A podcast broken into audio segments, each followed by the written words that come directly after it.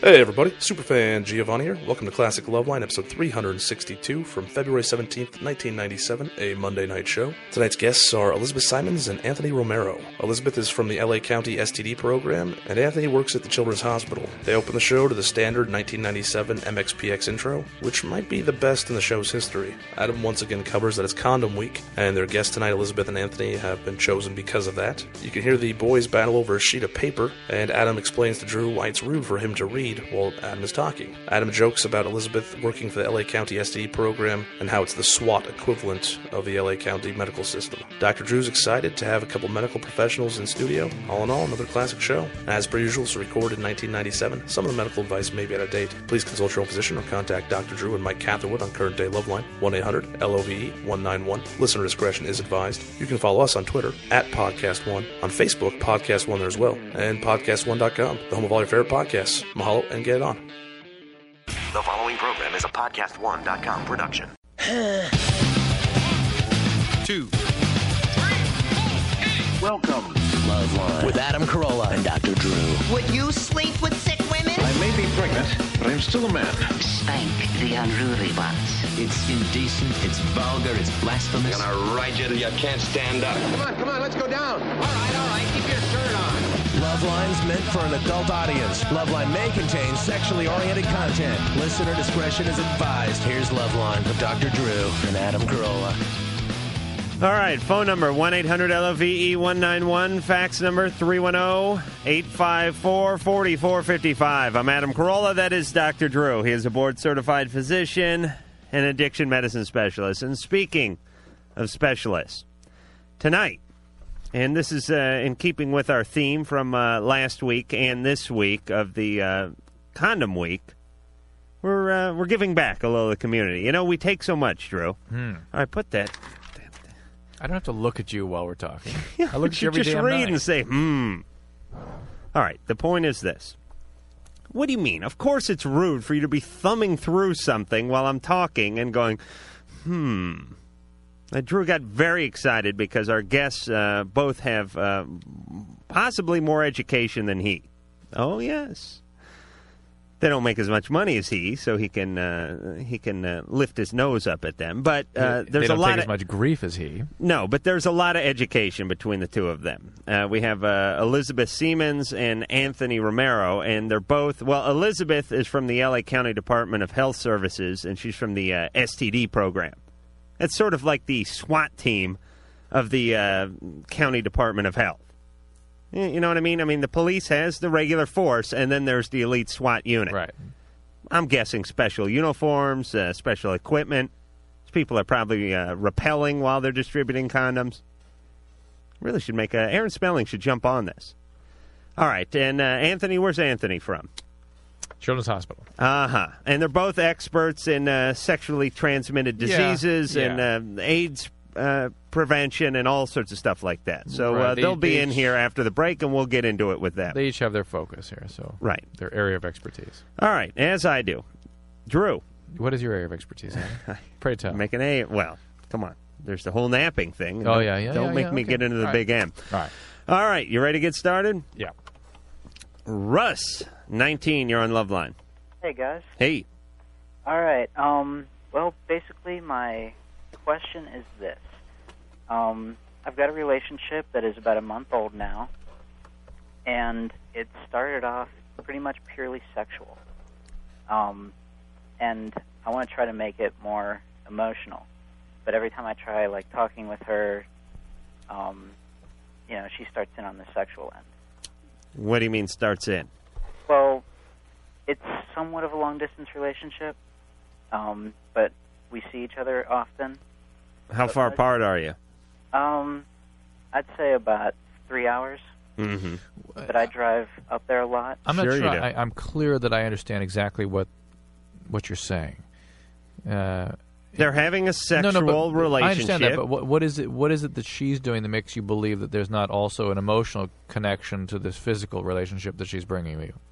Well, um, I think she she definitely feels there's there's a c- um, emotional connection.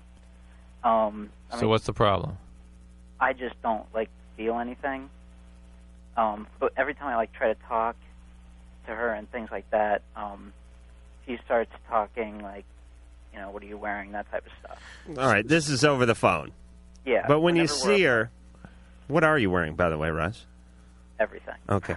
Well, when you see her and you have sex and you're done, do you talk? A little. I mean, All right. I'm hanging up on you, Russ. Russ, just uh, you know, just tell her you want to talk to her a little more. That's all. Or uh, here's what you do. Here's what here's here's what we'll do. Uh, Russ, you be. Uh, let's see. Who should Russ be? You want to be you? That's too easy. You be her, Russ. I'll be you. Okay. All right. Uh, we just had a wonderful weekend together. You, uh, uh, I've called you, and you start in with the sex talk. Okay. um, Hello. okay. Um, you know, I- Hello, this is this is Russ. Who is this? this is her. Hello, her. Uh, boy, I miss you a lot already. Yeah, I miss you. Been thinking of some other things that we could try and all that. Really? I was thinking uh, maybe we could go to the zoo this time. Okay. All right. So just you know, try to plan other activities. Nobody can do that, Adam. There's- Nobody's successfully been able to role play with you. I know. Is it you or is it the, the circumstances in which you require people to do this? I would like to blame everyone. All right, listen. You are the man, are you not, Russ? Yes, I am. Listen, people have their own connections with the erotic, and women tend to have a much more emotional, intimate connection with it. And so she may, right behind all that, may be a lot of feeling. For men, they can be two very, very, very separate things. And you just need to spell that out to her what it is you need to feel emotionally connected. All right? That's that. All right. Thank you, Drew. Jessica, 13. Yeah, hello. Hey. I have a question about like you guys always talk about if someone was abused, they become abusive. And Usually. yeah, I was abused and Th- th- Well, I- well, wait a minute. We talk about a cycle of abuse. That, that people who are not in touch with, you know, why they are doing these sorts of things can perpetuate this cycle of abuse, and that people who are abused often sort of inject a lot of chaos into their relationships if they don't have some kind of treatment for the, the previous trauma. Who abused you?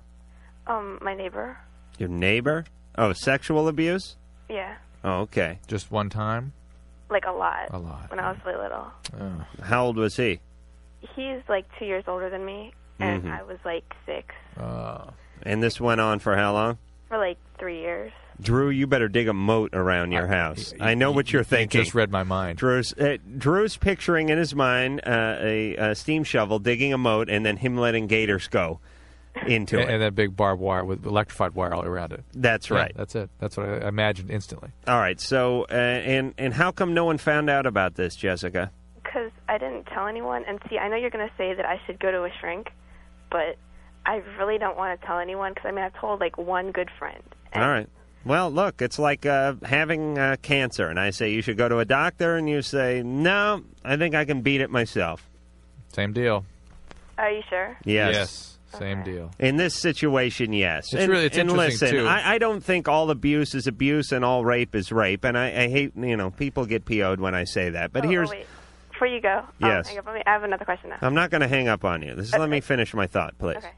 The situation is this: uh, if you had some long-term boyfriend and you were 26 and you'd been, uh, you know, engaged for six years, and uh, one night you had too many cocktails, passed out, and he forced himself on you, uh, yes, uh, maybe you were raped.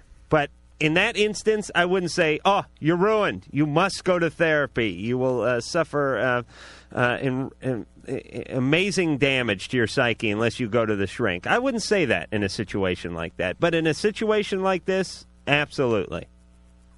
Okay. Okay. And it's it's interesting how often we hear people say, "Oh, I, I've dealt with that," or "I've got that under control," or "I put that behind me." Believe me, it's not something that people can put behind them without some kind of treatment. Well, just the fact that you don't want to bring it up means uh, that you're harboring something, and there's some pain in there that you don't want to deal with. Yeah, because I mean, he still lives there and stuff, and it's like, Ah. really hard. Horrible. Oh, well, but anyhow, um, I also want to say you guys are great, and Adam, I love you, and I, I don't like it when people say they just want to ask Drew a question because I think that's really mean. So anyhow, my second question is basically for Adam because you always say mahalo, like saying mahalo at the end. What's that? Like any? Why do you always say that? That's a Hawaiian word. It's like aloha, except it's what they say when you're. Thank you and mahalo. Yeah. All right. If you ever fly to Hawaii, you'll hear that a billion times. Oh. Okay. Okay. Thanks. All right. Uh, did you notice that the stewardesses who work the um, uh, Hawaiian route are a little bit haggard? What, uh, no, Well, they're it's- a little leathery. Well, it- they're always a the little too much time in the sun. I noticed. Mm, it's always the macadamia nuts. It's the something Ah. people with seniority that get the good roots. Aha! Okay. There you go. And also, the, you notice the flights are really magnificent. The takeoffs and landings are great. 'Cause the pilots, same deal. People have flown the longest to get the prime roots. Yeah, but I'm not trying to get in the pilot's pants, Drew. At least not while they're flying the plane. David, 27. Yeah. Um, I got a problem. I just moved into this, the area I'm living in now, and I was going out with this girl, and she introduced me s- to some friends of hers, and they're homosexual. Well, since since then, me and her have broken up due to one of her homosexual friends saying that I was sleeping with him, and now he's going around spreading that I'm his boyfriend. Now all I'm getting is homosexual guys hitting on me. Mm-hmm. Because he's uh, spreading these vicious rumors. Yes, and I I would really like to know what I can do about it. I've thought about kicking his ass, but he's quite a bit younger than me, and Mm, you'd have Quite a to bit sober up. Yeah. All right, David. What area are you living in? Minneapolis area. Uh huh. You're living in the gay quarter. No, I don't think so. I haven't lived here that long to really know. All right. So where are all these gay men coming from? Well, I run into him in the mall. I see. Yes, they have a mall that's uh, like uh, 30 football fields over there, and uh, uh, Yeah, Mall of just uh, America. teeming with gays, apparently. Yeah, where at the Hickory Farms, or where do you run into them at the mall? Just anywhere, Oh, I go into the music store a lot. right? I've had some hit on me there in the music store. Sure. And Mm, I don't know how they're knowing who I am or, or Well- why they're hitting on me or nothing. I was like, is it something I'm doing or The word is out on the street, David. Do you think these guys know something when they approach you, or are they just doing it? I have no idea. All right. How, how do they? How All right, do I'm they hanging approach up on them? David. I mean, wh- In what way are they approaching? Oh, who cares, David? you're not gay, right? No. So who cares? Yeah, you're getting hit on at the mall. I'm just Please. wondering if they just come up and talk to him. I mean, why is that being hit on? Well, I've had a couple guys ask me out to dinner and go out on a date with them, and it's like, um, excuse me, no. All right, then no. all right, that's all right. it. now Listen, listen, all you uh, morons out there with your problems of being hit upon, unless you're being hit on on a daily basis, I don't want to hear about it. Now, how often is David at the mall, and how often is he in the music store, and how often does a gay guy come up and hit on him? And what is the gay guy doing, anyways? He put sliding his hand on the back of his pants and uh, giving him a reach around, or is he just asking if he wants to go out and get a bite? Big deal. I swear to God, I think people call this show just to talk about how attractive they are to the opposite sex and sometimes even their own sex. Is this a problem in your estimation, Drew? No. I, I mean, it's interesting to speculate to what extent people. Maybe, All right, here's my speculation. Maybe homosexual. Let and me not tell know you, it. the gay men know. Yeah, they're right. not stupid. Right. Let me tell you, the gays they are not in the business of uh, hitting on people and being uh, punched out. Right. They are in the business of scoring. Nobody scores better than a gay man. Oh yes, I've seen movies. These gay men they go to these gay bars and they score. I mean, hundred percent of the time. Think about that, Drew. Think about your odds at a gay bar. You're scoring. You're gay. No, no, Drew, Drew, hear me out. And what I'm saying is, is I have gay friends. They don't go up to straight guys and hit on them willy nilly to get turned down. They they hit on guys where they see a little opening. They try to squeeze it in. Well, they, their gaydar is very carefully tuned. That's right. So all you guys that are being hit on constantly by gay men, you really have to reevaluate your own uh, sexuality, in my opinion. Naturally, I've never been hit on by a gay man, so I can uh, speak freely. All right, Drew. All right. You have any problem with the gays hitting on you? No. No. All right. Ari, Yeah. seventeen. You're on Love Line. Hey guys, what's up? Nothing. Um, me and my friends and I were having a discussion this weekend about STDs, and uh, herpes came up, and then I was really shocked that nobody really knew anything about it, and so I was wondering like how it can be contracted, and you know what you can do about it, and how you know if you have it. Um, you contract it by touching a somebody who is producing the virus, and uh, usually the disease will develop, the rash will develop, and where you have touched someone where they are producing the virus. Now, if somebody has an active lesion, they're usually a cluster of vesicles, and in that situation, they're- they can be highly infectious. Lots of virus being produced. Typically, it develops on what's called mucosal surfaces, the lining of the vagina, or on the penis, or in the mouth, or the eye. And uh, it, the initial outbreak usually is preceded by a sort of a flu-like syndrome. If it's a genital herpes, oftentimes associated with swollen lymph nodes, and sometime after that, a rash develops, and it's usually quite painful and burns. Any ulcers that burn are herpes until proven otherwise. And uh, the, cl- again, the classic is description of clustered vesicles on a red base, and it goes away, and then it comes back, and it keeps coming back anywhere between a few weeks later to many, many years later. Most recurrences come every few months for the first few years, and then sort of taper off to the point that they really don't keep happening. Although somebody who has the virus could potentially be contagious forever. All right, quit showing off for the STD folks. Ari? Uh, yeah. Any specific questions? Um, yeah, well, we were wondering if you could get um, genital herpes by having oral sex. Absolutely. Oh, yes. You can go each, each direction. It's one of my favorite ways to get herpes. you can get it on your mouth from having oral sex. You can give it to somebody having oral sex. All right. Eh, you can get anything uh, through oral sex, really, that you can't get through um, copulation. And I don't mean anything. Uh, sure, there's a few. There's a few out there, but generally, when you exchange fluid, you exchange fluid. Yeah. one orifice, uh, not a whole lot different than the other. That's true. All right, that's what I'm going with. Ash, Yes. 31, you're on Love Line. Um, yes. First of all, let me say I think both of you guys are really great. Um, Thank you. I had a question for the doctor. Mm-hmm. Okay, I think something happened to me when I was three years old, and um, I'm willing to go to therapy or counseling. Mm-hmm. Mm-hmm. I just want to know how long or would I be going before, you know, I could see some results or make a breakthrough or whatever. What, what do you think happened to you? I think I was molested. Well, Uh, why, why do you think that? I, I've always had this picture in my head. I'm sorry, I've never told anybody. I've always had this picture in my head of, of when I was three, uh, you know, and um, it's never left my mind. It's Mm-hmm. it's Who- always been with me. Who do you think molested you? Um, a neighborhood boy. hmm was it a recurring thing, or do you think it just happened once? I think so. I think so. You think it was recurring? hmm And have you had difficulty in your relationships? I don't have relationships. Okay. All right. All right, but answer the question. Okay.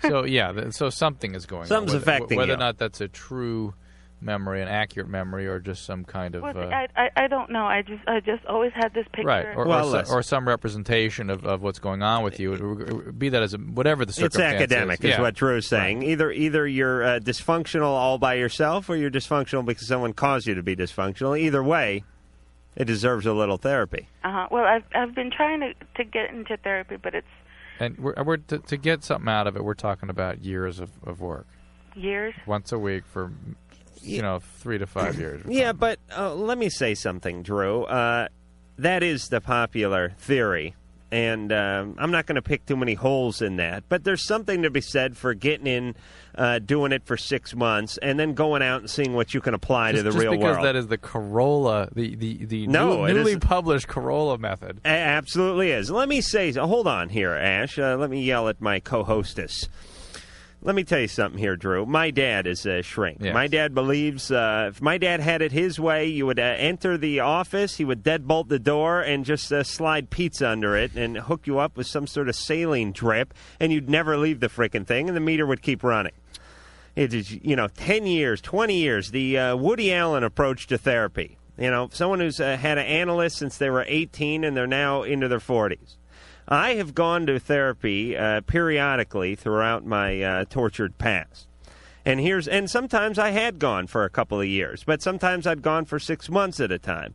And here's what you do. You sit down and you you can do it for 6 months and you it, but you have to put something into it. You can't just coast for 6 months. You get there, you open up, you get into some issues, and then you go out and you try to apply those. If it's uh, a problem you're having with uh, motivation, then you go out and you try to motivate. If it's difficulty in the relationship, you work on those aspects of the relationship and you give it a try. I, I, Yeah, I- and, and I let me agree tell with you, you, uh, if it's for certain issues, of course that's the case. But a- as you get into the more deeper, sort of uh, delicate emotional issues that that uh, require a very, very nurturing, stable relationship Well, with there- another human being, There's it a takes lot of manure lot of time that's for been that to shoveled over this one. Yes, it will take some time, but I just don't want you to intimidate everybody by telling them it's a you know three or four year Well, the reas- the process reason- and you'll never make well, it out alive. well, the reason the reason I'm saying that the worst way to do therapy is to is to go and go. "Ah, I don't like when you, when you don't want to go anymore. That's when you got to keep going. You are not getting your wheels balanced. You're not going to the dentist for a cleaning. Don't approach it that way. No, it's- uh, you're going for commitment for a while. A life it's like working out. Yeah. Eh, eh, There you go. Yes, you could get something out of working out for six months, but you could get more if you got on a schedule. And and when you're in the gym, you broke a sweat. Very good analogy, Drew. I'm surprised I didn't come up with that myself. Serenity, Yes, you're 17. yes, I am. What do you want? Okay, there's this really horrible situation. So you guys ready for it? Okay, I guess you are. Okay, um, my good friend um, developed this really good friendship with a guy that we know, and um, it started getting kind of intense. With they were fighting, and then they were making up, whatever.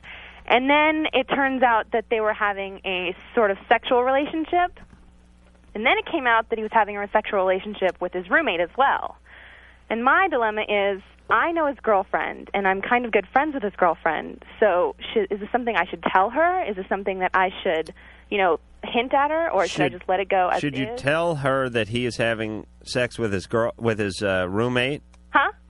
I'm Should- sorry, what? You want to know whether you should tell her that her boyfriend is having sex with his roommate? Right, because she's gone through a lot of crap with him already, Right. and I don't know if this will be something that would help her in her relationship with him, or if this is something that she. Well, listen, here's the deal. She knows the guy's a whack job, and she's choosing to stay with him anyway. That Right. much we know, right? I Well, mean, basically, yeah. she he has given her every indication in the past that he was an a hole, and she's she's chosen to stick it out. I don't think there could be a new piece of information introduced. Uh, this is like the uh, first OJ trial. I, I don't really think there's enough evidence to uh, convict her or him, no matter what. But but and I- all you're going to do is uh, have them alienate both somebody. come after you. Yeah, they, they, they will make you the fall guy somehow or another. So it, basically, it's always best to stay out of it. However, in this situation, she may be in harm's way. And so, at the very minimum, make sure she's using a condom, reinforce those sorts of issues. Well, how do you bring those issues up without Well, saying why you're bringing those issues up? Well, maybe maybe that's the nat- maybe the event inevitably you end up telling the truth. I might think about talking to the guy and tell the guy, listen, I'm giving you uh, X amount of days to tell her, and if not, I'll tell her myself just because I'm worried about her health. Hmm. Let him uh, convince you that everything's safe. But listen. Drew's, Drew's right at P. I've got a- no, this thing. All right, but just take, give me 30 seconds here.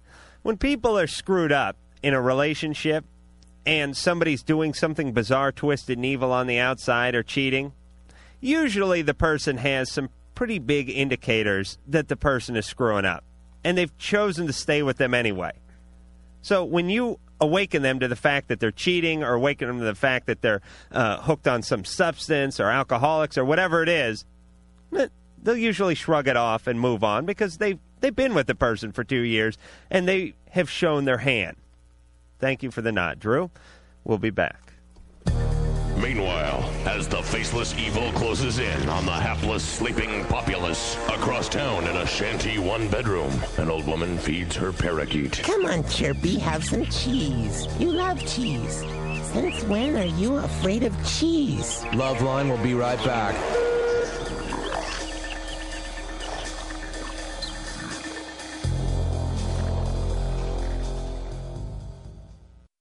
Hey, this is Dr. Drew. Is your computer running slow? Well, MyClean PC can clean it up and speed it up today. Now, you might be asking yourself, how did my computer get this way? It's so frustrating, right? Well, opening infected email, attachments, downloading music, and games can slow your computer down. Over time, running these programs can cause junk files, internet clutter, processor, and hard drive errors, all to build up on your computer. MyClean PC can help. First, go to mycleanpc.com, and in minutes, you can get a free computer diagnosis and find out what's slowing down your computer. Then simply activate MyCleanPC software to clean out the junk, internet clutter, and even remove viruses. And MyCleanPC is guaranteed to increase the speed of your computer. With MyCleanPC, there are two easy steps to speed up your computer. First, go to mycleanpc.com and get a free computer diagnosis. Then simply activate MyCleanPC software to optimize your computer performance. Go to mycleanpc.com today and find out what's slowing down your computer. That's mycleanpc.com. Bill Goldberg here, and whether it be the NFL, whether it be the WCW, or the WWE, I have met a myriad of interesting individuals. Spend an hour with me on Who's Next with Goldberg and listen to the likes of Tony Stewart, Terry Crews, Chris Daughtry, Sean Merriman, Clint Black, Dale Earnhardt Jr., and many more. Go to podcast1.com, E podcastone.com.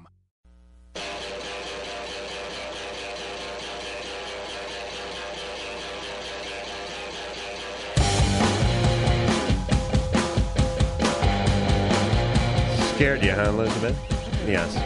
All right, uh, phone number here on Loveline 1 800 LOVE 191, fax number 310 854 4455. I'm Adam Carolla. That is Dr. Drew. Our guests are Elizabeth Siemens and Anthony Romero. Now, Anthony is from the. Uh, He's a health educator from the Children's Hospital, and Elizabeth is from the LA County Department of Health Services STD Squad.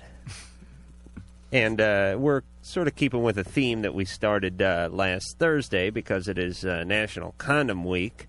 We're uh, bringing in people from the community, people who uh, work with younger people, and uh, discuss uh, health care, uh, s- more specifically, um, sexually transmitted diseases Condom, and things condom. that uh, condoms could uh, be used for. And um, that's why you guys are in tonight. So you have a minute and a half. Let's make it good. Okay. I can see it's going to be a tough interview, Drew. We'll they've, start. got, they've got the head nod down, though. I like that. Yeah, yeah. The uh, of hey, you guys have vocalizing been to a the little uh, Dr. Drew School of Radio with the head nod and the puss on. And if you really want to do it, why don't you pick up some uh, literature, just some reading material, and scan through that while I'm talking to you. That's I- I'll Drew's get- I'll get favorite a little move. more verbal. I'm sorry. No, that's all right. That's all right. We'll get into it. So, uh, ladies first. Uh, Elizabeth, Yes. uh, you were well. First off, you're uh, Drew. Read a little of the uh, the education uh, background of uh, young Elizabeth. Is quite a student. Master's in public health, and then you get another, another master's in African studies. Is that right? Yeah. And then a bachelor's in psychology, and a. Now, what were you doing in Vienna? Uh, analysis, Listen, listening to music, studying Freud, studying analysis, stuff like that. Yeah. and All then right. languages. In, All right, in Drew, you're- Languages, you're- you know, You're, you're playing. quite a salesman, Drew. Ju- All right, put junior that year down. abroad. All right, so what you do? Oh, well, why don't you tell us what you do, Elizabeth? Well, uh, um, the STD program provides STD related services, um, including testing, treatment, screening, patient provider education, partner follow up referral. Um, but most importantly to these listeners, we um, provide free, confidential testing and treatment. And is there an age uh, limit? I mean, can one be 14 and come in and get confidential One can treatment? be younger than 14. Um, in at least in the state of California, and I'm not sure the laws in the rest of the states, but t- you can be 12 years old or older and come in without parental consent This is for STD treatment. for STD or HIV testing. Testing. in the state of about California. treatment? And treatment. Yeah, everything that goes along. If you get tested, they're going to treat you. As And well. who is the uh, highest risk group? The highest risk group are adolescents, teens. 15 to 19 year olds are the, hi- at the highest risk for STDs. Um, highest rates we see in females. That may not. That may be due to the fact that females are more likely to get tested, but um, I see. adolescents by far. And uh, is it more prevalent now than it was 10 years ago? Is it something that just keeps going up, like, uh, you know, the cost of uh, milk, or is it something that uh, you can see ha- have leveled out throughout the years with campaigns or education or awareness and things like that? Um, certain STDs have leveled out. Things like gonorrhea and syphilis. Um, if you're familiar, you know, 20 years ago, syphilis was all over the place. Well, syphilis has really decreased. So has gonorrhea. Why is that? Do you know? Um, targeted campaigns, targeted uh, programs, following patients, following their partners, getting people treated, um, education, a Good, lot an- of good antibiotics. good antibiotics, a lot of federal money going toward um, the prevention of No, it's not diseases. you had to work the pharmaceutical angle. No, it, it- but but gonorrhea last I looked was uh, on, a, on a slow rise, and Well, particularly the uh, penicillin resistant or the multi resistant yeah, gonorrhea. th- there's other go- there's other types that are increasing, but by far the most common um, STD is chlamydia, especially in adolescents, and that's not necessarily going down. It's increasing, um, or you know, staying the same or increasing. and men can get this as Yes. well. Oh, Now, yes. see, a lot of guys don't know that. Is it more prevalent in women? It's not. It's there are more cases in women that we identify. All right. But, um, Well, what are you running for Senate?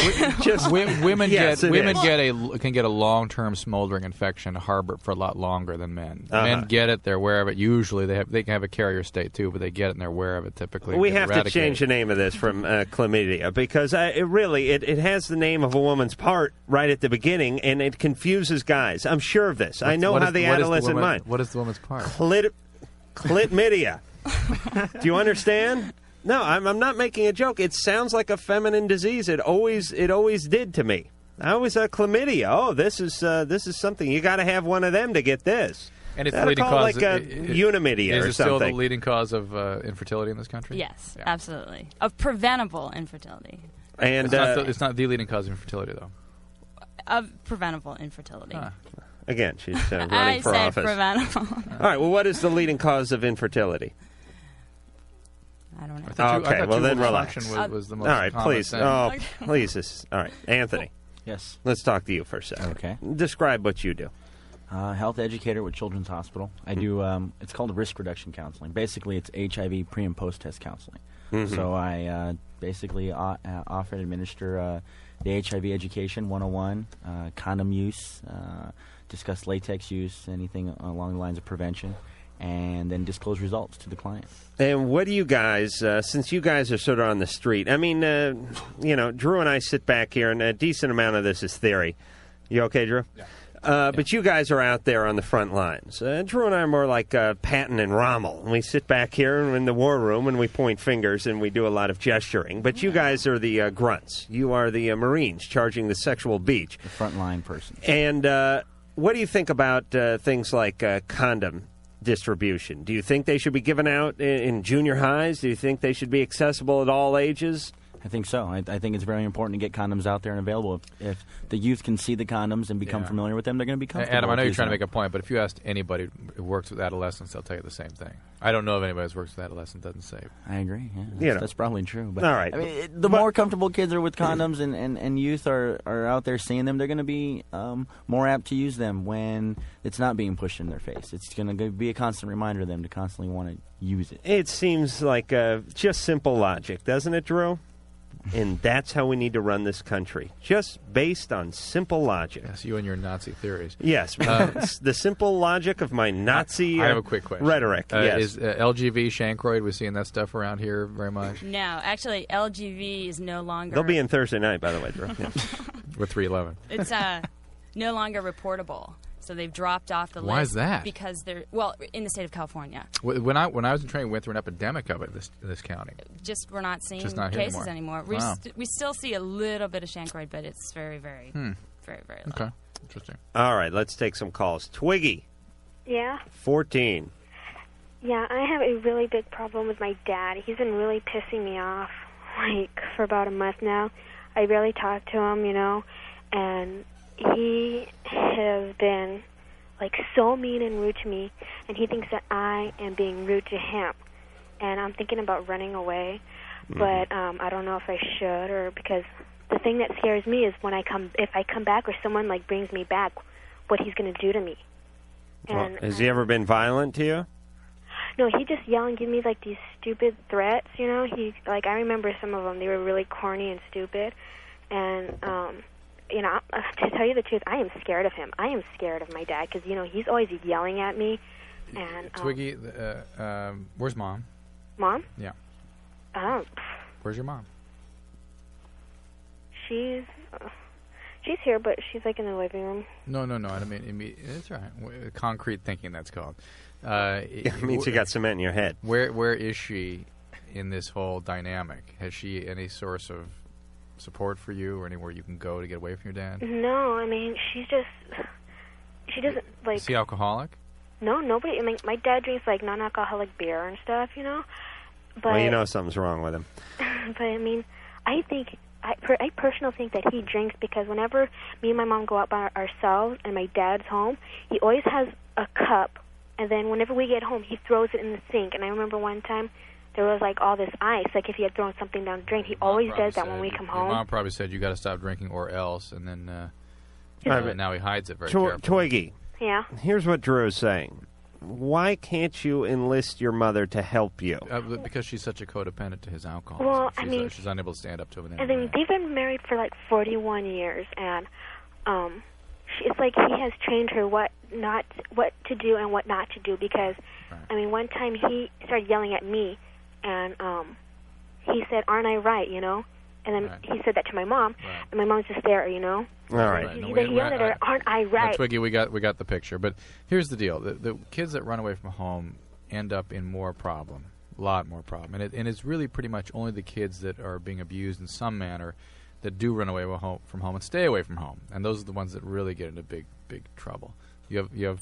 I, I was Yeah. just, um, I mean, I work in Hollywood, and a majority of the youth that I work with right now are homeless runaway youth. And the, s- the situation that you're talking about, Twiggy, is something that I've heard uh, probably time and time again when I'm sitting down in a session. And what tends to happen with these youth is they'll run away thinking that they're going to find a better place out there in Hollywood or finding a better place anywhere away from home, and the situation only gets a little worse. And then that progresses, and it gets, it just becomes a, a progressive, progressive uh, problem um, what you really need to do take into account is that maybe there's some other people in your home that you can or turn family. to, or family, um, an aunt, an uncle, or a close friend that can help you right, now. Running away is not going to solve it. It really absolutely. No, it's really it's really like all first off, it's not your abuser dad anymore. It's just everyone becomes an abuser and you have no roof over your head and you're hungry.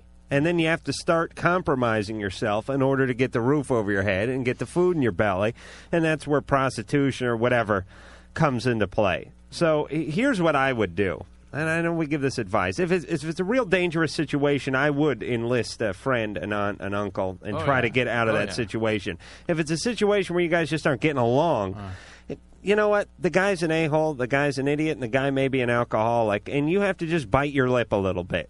You know, I mean, just uh, make it through the next few years and move out, And go to they- college, and Right. that's and, that. And there are resources out there. There's Alateens out there, and there's Department of Social Services if, if it gets that bad, and I'm sure there are counselors at her school. Right. There are things. All right. But a uh, sad situation nonetheless. Common. All right, Drew, sell the hell out of the next call and make All it right, an upbeat Adam. one. This is uh, s- this is Shell's boyfriend. Hurts when he pees. All right, and and I'd like That's to great do enough. uh, before the uh, night is over. I'd like to do some gambling with the experts. All right. Uh huh. See see if they can Great. put their money where their mouths are. Okay. We'll be back. The voices are trying to throw me off while they're tr- while I'm trying to concentrate on this. Okay, you're safe. Thank you. Loveline will be right back.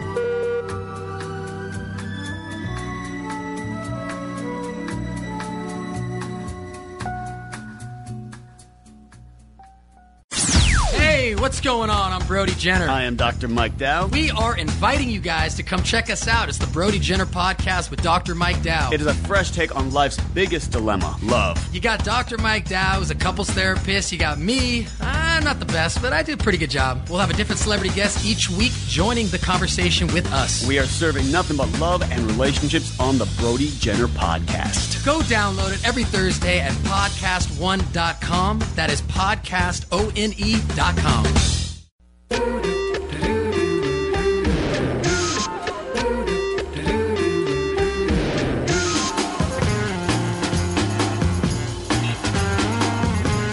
All right, Westwood One, home of the world's tallest mics and the world's shortest chairs. For uh, Romero has uh, the mic is actually taller than he is. He's more of a uh, he's not a peer counselor. He's a ring announcer at this point. Thank you. Thank oh, you. for Christ's sake! Let me make a plea to the uh, to the uh, cheapskates at Westwood One to invest ten bucks in some decent equipment. Yes, please uh, record this, engineer Mike.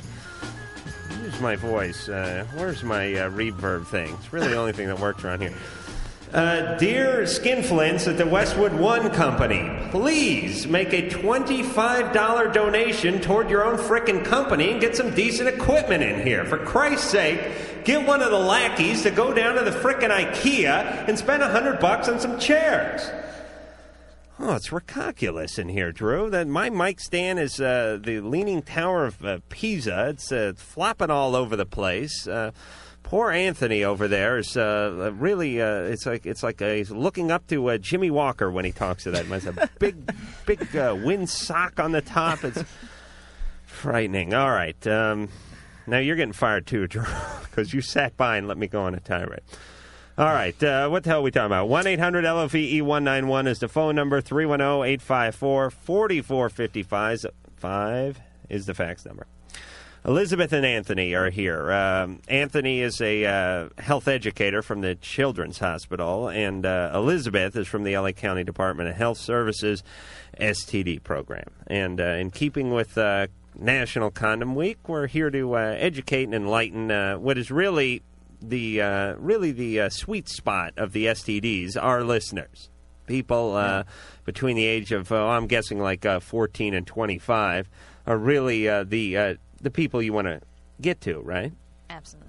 Really, anybody, if I mean, if they're interested in protecting themselves, but 14 to 25. Now, what happens when you get older? Do you uh, settle down? Do people don't switch partners as much, or they smarten up and start using protection and being more cautious? Why does it drop off after you know the mid twenties? Well, there's there's a number of reasons. One is what you just said is people tend adolescents tend to have the most partners, switching partners. You've heard of serial monogamy, um, Right. You know, people partners after partners, new partners, and then also for biological reasons, um, the structure of the cervix in women changes as women get older and Oh. they become less susceptible. This is it. This is fascinating. and the men don't care anymore. Adam, that- that's Right. the Corolla syndrome. the Corolla Right. change. Well, uh, not only the structure of the cer- cervix, but they grow a beard after a certain point in life, and uh, men aren't interested. But uh, you, s- you're saying that there's an actual physiological metamorphosis that goes on. yes, coupled with the Ah. other behavioral thing. I only wish there were some changes going on in my genitalia after the age of uh, 17 or Is this, so. is this the, the, the cervical mucus or the os or the all those things? Uh, yeah, I mean a, co- a combination s- of The- things the going epithelial on. in it. columnar cells change and stuff. Right, so it's like the vagina smartens up, and Right. and and it is uh, it is not so uh, easy a nut to crack anymore. Yes. All right, now we need to um, accelerate this process somehow. Drew, uh, do we, you know when you experiment on fetuses on the weekend? Perhaps you could look into this area so that the women could sort of, uh, for lack of a better term, toughen up the genitalia at an earlier age. I'm going to be building a moat for the next three months. Oh, that's right, that's right. Drew's got to protect the triplets. Shell, Yes. eighteen, you're on love line. Hi, I have a question. Um, my boyfriend, well, he doesn't have it anymore, but he had this thing where it hurt when he went to the bathroom, and he sort of had, I don't know, leakage, I guess you call it. But he doesn't have any more, and I never had anything. So does that mean we're okay, or No, does not mean you're necessarily okay. Um, one thing about sexually transmitted diseases is, um, first of all, there's often no symptoms, but if there are symptoms, they could go, the symptoms can go away, and that doesn't mean the disease has gone away. Um, what you're describing, it hurts. Shall you say it hurts when he goes to the bathroom? You mean when Yeah. he pees, when he poops, when he what? when he pees? Okay. Um, that burning with urination, sort of the pissing razor blades syndrome you've maybe heard of, um, is common with things like s- chlamydia, gonorrhea, um, in males anyway. And he and you definitely need to get tested Even if it went away? even if it went away because like i said just because the symptoms aren't there anymore doesn't mean that the disease is gone And, and the women for chlamydia, they often have no symptoms. Right. And and if it is chlamydia and you don't get treated, there are a lot of very serious complications that can happen, especially to you, the female. Um, like you could not be able to have children later in life. Um, you could have a, a pregnancy that's not in the right place, called an ectopic pregnancy. Um, so there, a- a- and it can affect your children if you do get pregnant. So you definitely need to get tested, and this would be a good time to give out the. Um, there's a national STD hotline that you can call and find out where the nearest place that you can get tested is. I'm not sure where you're calling from, but uh, the national number is 800 227 8922. We have now we have one 342 2437 Is that That's romance in Espanol. to That's remember. actually the National AIDS Information Line. No, they, There's- they told us that they would also give STD information, whatnot. Is that not sure, the case? they, they will. But there's also one specifically for STDs. It's based at um, Centers for Disease Control. All right. Well, uh, give that number one more time, and uh, guys, uh, get a sharpie and write it on your penis. 800 I would just have to memorize the 800 part, by the way. But go ahead. 227 8922. All right. There, there are other explanations, Shell. I mean, you could have had a prostate infection, these sorts of things, and they can be mechanical or just a sort of chemical irritations of the urethra. It doesn't have to be an STD, but there's no way you can know unless you get it checked out. All right. Let's uh, let's do some gambling with the experts, please. Steve, 26. Uh, yeah. I had a question, and either one of you that can take it are more than welcome to. But I um, have always kind of thought that I was uh, bisexual, and I have heard a few things, and I've also heard it's BS that um, people have said that it's possible to change your sexual orientation uh, to be more straight. Uh, what do you guys think about this? What do you mean by change your sexual orientation to be more Well, straight? they, there's supposedly things you can do, um, and I have no idea what they are. Um, You mean so if you're if you're gay or you're bisexual, you do these exercises or something, then you become straight all of a sudden? well, I don't know if they're I mean, exercises. is that what you're saying essentially? You- you talking about a lifestyle, like uh, like a profession, or something, like joining the uh, rodeo circuit or something? Uh, there, there are there are analysts and there are psychologists that do believe that we have de-pathologized sexual orientation. That there are ways of looking at these things to try to change them. Mhm. It's not that's not the prevailing wisdom.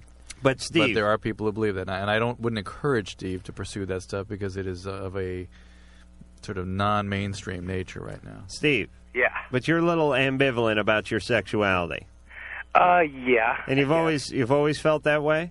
yeah. I never knew really which way I was going. Never knew. All right, hold on, Steve. Yeah. It's time to gamble. All right. All right. Here's what we're gonna do. We're gonna play uh, gamble on Steve's upbringing. All right, we're gonna need some kind of card that's a little nicer than that. All right, get get your money out, please, uh, Elizabeth, Anthony. Okay. I don't have any money. Look, you think you think this We- is radio, so you don't have to do it, We're please. public servants. What are we doing? That's We doing a fine. So are dollar? we. Hold on. Are Yeah. you saying you don't get paid? I'm paid by grants, okay, you listen, you got enough. Uh, you got enough education there. You should be making more than ten bucks. I was an hour. going to save my dollar to uh, get a Taco Bell soda. But All that's right, okay. don't worry. Hey, You listen, can always you, game prize. listen, you guys are experts, so uh, what are you worried about, right? Elizabeth, I, I- please. I, really have no money. You in have my no pockets. money? No. Really? I really don't. You want to check my pockets? yeah, actually, I would. Uh, I'll start with the front ones. All right, uh, I Oh, I will have one put. dollar. I have one You have one. right? You By the way, I cheap lost my bastard. wallet at the Back to the Future ride at Universal Studios today. It was a Great. nightmare. I'll do it for you. All right, I am going to put a dollar in for Elizabeth, Thank you. and then um, I'm going to get something off her later. All right, we'll find out how much she really knows about these STDs. All right, uh, Steve is uh, ambivalent about his sexuality. I am going to let the guests go first. Now, you listen to Show Enough, Anthony. You know how this works. Uh, what was his upbringing? Uh, parents divorced? Uh, uh, alcoholism? What do you think? Okay, um, I would definitely think that his parents are divorced, um, and he's probably spending, he's probably living with his mom or lived with his mom at one time. Grew up. Oh, in, in, These bastards. See, usually we have drunken rock stars in here, and they go, they go, uh, Steve's a nice guy, and we go, no, no, um, No. Slash, we're talking about his past. Um, He had a girl. he had that- a rough day yesterday. Right, right. No, no, no, no, no, no, no. Like when he was a kid. Mm, he had a big wheel. Uh, No, no, no, no. But you went right for my damn answer, Elizabeth. Go oh, You ahead. stole mine too. Does that mean I have to pick a different answer? Yes, unfortunately. That's professional. why I didn't Refine let, his, refine his. Well, elaborate on it if you will. She was. It was a single mother, but she was very young when he was Very born. young. Very young single mother. Yeah. Father never in the picture? Father in and out, sort of. Uh, maybe had some sort of problem. Please.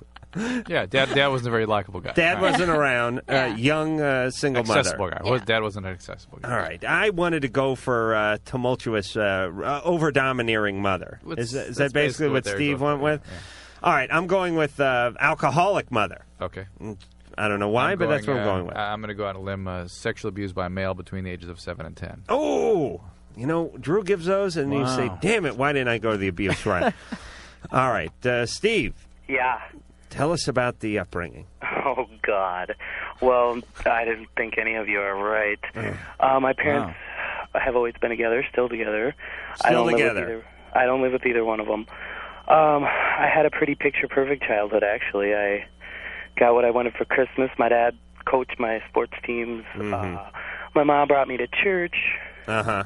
Drunk? Well, was she drunk all the way? My mom doesn't drink. Well, she can't because she has a problem. Well, Right? three beers on New Year's Eve once she missed the countdown. Okay, All right. it's not. All right. not Uh, her. never felt up by an older neighbor. Nope. I, I, I got it. I got it. I got it. See, what it is is I, I think maybe he was brought up in, a, in an environment that was very too repressive, very repressive, and Right. very pro heterosexual. Oh, shoulda totally won. don't feel this way, and and I think that's what it is. You're I right, think- I think Anthony. that's what I it feel is. like a dope. It doesn't happen like that. No? no, that's not the way it happened. No. All right, That's not- Anthony, what Then I kind of guess I'm screwball wrong. advice is that? Shut his mic No, off. wait, wait, Anthony, how your old mic. were you when you first had sex, Steve? Um, with a guy or girl? Either way. Um, well, I guess messing around probably like 11 or 12, but actual sex not till like 15. Okay. Okay. What happened at 11? Um, just like touchy feely experimentation stuff. And how, how, old, how old was the touchy feely cohort? Um, same age. Was it a male or female? Uh, male. Nah. I missed it by one year. I said between s- somewhere between seven and ten. Yeah, but you you were going for molestation You went or for something. abuse. That is All right, molestation, All guys. right, That- all right. that is hold the on. most hold common on. form of molestation All is right. peer on peer. All right. Uh, listen. So, Steve, uh, you had some uh, mutual experimentation at the age of 11 with another 11 year old?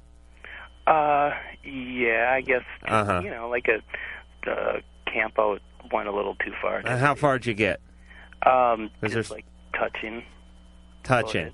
hmm No oral, anything? Eh. Nope. Yeah. I Yeah. was like 14. yeah. 14. Eh. I thought you said you were 11. Well, yeah, but one I, you you asked about oral, so 14. And, and that was the first time you'd ever had any sexual encounter of any kind?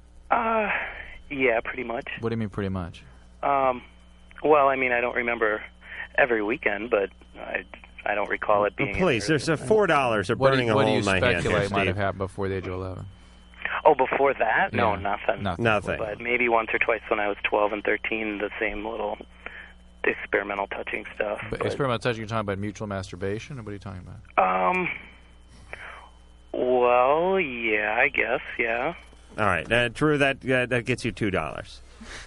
All right, Steve. Yeah. Uh, l- listen, y- you have to find your own way sexually. I mean, I mean, no one's going to tell you how to be straight, and no one's going to tell you how to be gay. I'm going to tell you something. Any any genuine sexual activity before the age of 12 is, is suspect activity. All right, uh, It is. All right, we got to go to Uh, break. When we, uh, I know, and Drew's making a, co- a case because um, he loves his money. All right, when we come back, we'll uh, argue a little bit over whether Drew gets the pot or not. I, I believe it's a push, but we'll uh, we'll be fair about it, and we'll be back after this. I don't think they're aware of how much they suck. Hey, that's not very nice. You kissed my mother with that mouth. I mean, your mother. Loveline will be right back.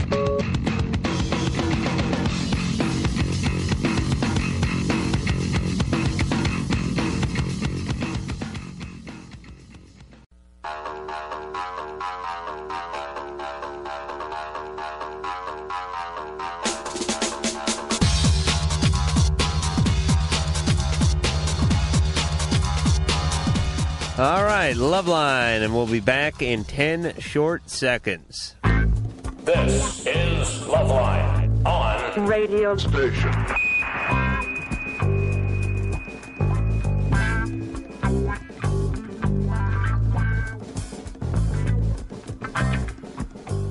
I am Adam Carolla. That is Dr. Drew. This is Loveline. We're here with Elizabeth Siemens and Anthony Romero. They're both um, educators in their own right. Uh, Elizabeth is from the LA County Department of Health Services, the STD program, and uh, Anthony is from, he's a uh, health educator from the Children's Hospital. And in behalf of uh, National Condom Week, we're discussing uh, sexually transmitted diseases.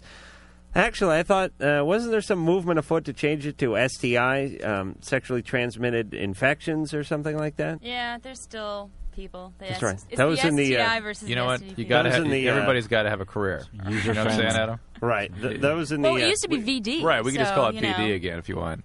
Yeah, I'm, I'm all I'm, I'm all for that. Hey, I want to go back to the clap. Didn't that cover almost everything? Uh, gonorrhea, actually. Oh, that was only gonorrhea? You know, want to know where that came from? The word. Yeah, where'd that come from? It's uh, there's a Cartier in Paris called Le Clapier, and it's Mhm. where um, it housed a large group of prostitutes, Oh, and really? they all got gonorrhea, so they started calling it the clap. So we really should call it Le Clap if we want to be Le- correct. Oh, from France. Well, inspired Adam- from Just a little bit of France. STD trivia there. for you. That was just ensconced in your Yes, Le memory Clap. bank somewhere. Uh, all right, so uh, let's uh, talk about a couple of things very quickly. Uh, no, I Drew, made a big sweeping do you- generality th- before we closed. Oh, last that's hour. right. And I said that uh, that if you if there's any s- ex- sexual sexualized experimentation before the age of twelve, it is suspect. And we talked a little bit about it off the air, and, and I, of course I'm making a very very broad generalization, but before the age of twelve, people are not neurologically developed sufficiently to be sexual. They just are not developed in that way for the most part. So if, if somebody's touchy feely and experimenting and playing doctor, that, that's experimentation. But if it is a sexualized act, it's only because somebody's been abused. Well, the touchy feely and playing doctor is a No, sexualized it is not, it is act not for going a young for sexual person. arousal and climax, these sorts of That is the underlaying of it, though. If you think about it, if you think about two uh, six-year-olds getting together playing doctor, there's they know they're doing something naughty. Yes, they but know they are that not- if they are parents not- Mm, came in, they would stop doing Only it. because they're told they're doing something. They are about it. not going for mutual arousal. They're just experimenting, and probably if they got some kind of response, they'd back off. Right. It would be, it'd be frightening to them because they wouldn't understand what it was. All right, so you're saying that Steve's uh, ambivalence uh, sexually was caused by this episode when he was I'm 11? saying it's suspect. All right, well, suspect don't get you four bucks. Two bucks. Whatever the pot is. The, the point is, yes. Uh, no, it would get you three bucks. Oh, I thought you were giving my giving me almost. Uh, okay, that's only right. All right, let's give him two bucks. All right, uh, I'm taking. Is it- now, are those your two bucks? Or? Yeah, I'm guessing they are. Okay. All right. Fine. Well, you can put him back no, in I'll for give a you. dollar, I'll give you nothing. It's- fifty it's cents. We'll work it fine, out. no. Drew, do you want to read this uh, No. fax? No. No, you don't. Okay, well, it's not part of your job. I guess you do enough here. All the head nodding and uh, thumbing through worthless literature, Read the uh, dictionary. and answering the pages and uh, thumbing through the dictionary and the thesaurus. That's quite enough. You already have a full load. You don't want to. I read that. I thought it was about right for tonight. All right. Uh, this is uh, it doesn't have a name. I've been a listener for years. I always love li- to listen. My question is: Is it okay to be in love to a guy twice my age? I'm gay, 24 years old, never in a relationship before. My lover likes me a lot, but sometimes I'm scared because he is very active. He gives me oral sex. I just give him the hand. Uh, we do a lot of deep kissing. What are my chances of getting HIV STD from my lover? I was also molested when I was small by a family member. This is why I didn't want to answer this. All right, This is hold not a on. good Engineer email. Mike, put that entire thing on a Oh, card. that's why you please. want me to read it. All right, Yes, that's it. absolutely. All right. Card it up. Mike, please, don't make me remind you this time tomorrow. Just mark it off. Drop whatever you're doing now. Thank you. All right, now, what is the answer to that? I, he he doesn't specify a lot of stuff here. He says he's scared because his free his uh, lover is very active. I assume that means that he's active with other people, Yeah. and of course he's at very very high risk for multiple for virtually everything. Um, he gives me oral sex, so somehow I guess he believes that doesn't put him at risk of STD. You guys want to comment on that? Well, I mean, it it does, but anytime you have a potential exchange of fluids, I mean, it puts you at risk for any STD, particularly HIV. But you see, what he's what he's getting at is because I because his partner is the receptive oral member partner. Well, his partner's receiving oral. Oh, the- you're extreme high risk there. I mean, there's But, but always- he is not. The- oh, the- he's the- not This guy is just performing, just receiving. Oh, Okay, he's Well, uh, just hold on, Drew. Yeah, hold, uh, hold on, please. Uh, just stand by for a Get- get second. the vernacular guys. straight here. Drew, let me say this. Uh, I know uh, you have your um, uh, level of appearances that you like to keep up here, and you don't like to use certain words and say hand job and everything else, but you cannot become the Riddler. You're not hosting some bad STD game show here with uh, three retarded contestants. You have to speak in full sentences so All we right. can address the question. This guy gives his partner a hand job, but he receives oral sex, and he is wondering if he has, he doesn't understand the receives risk it he in his receives mouth. it.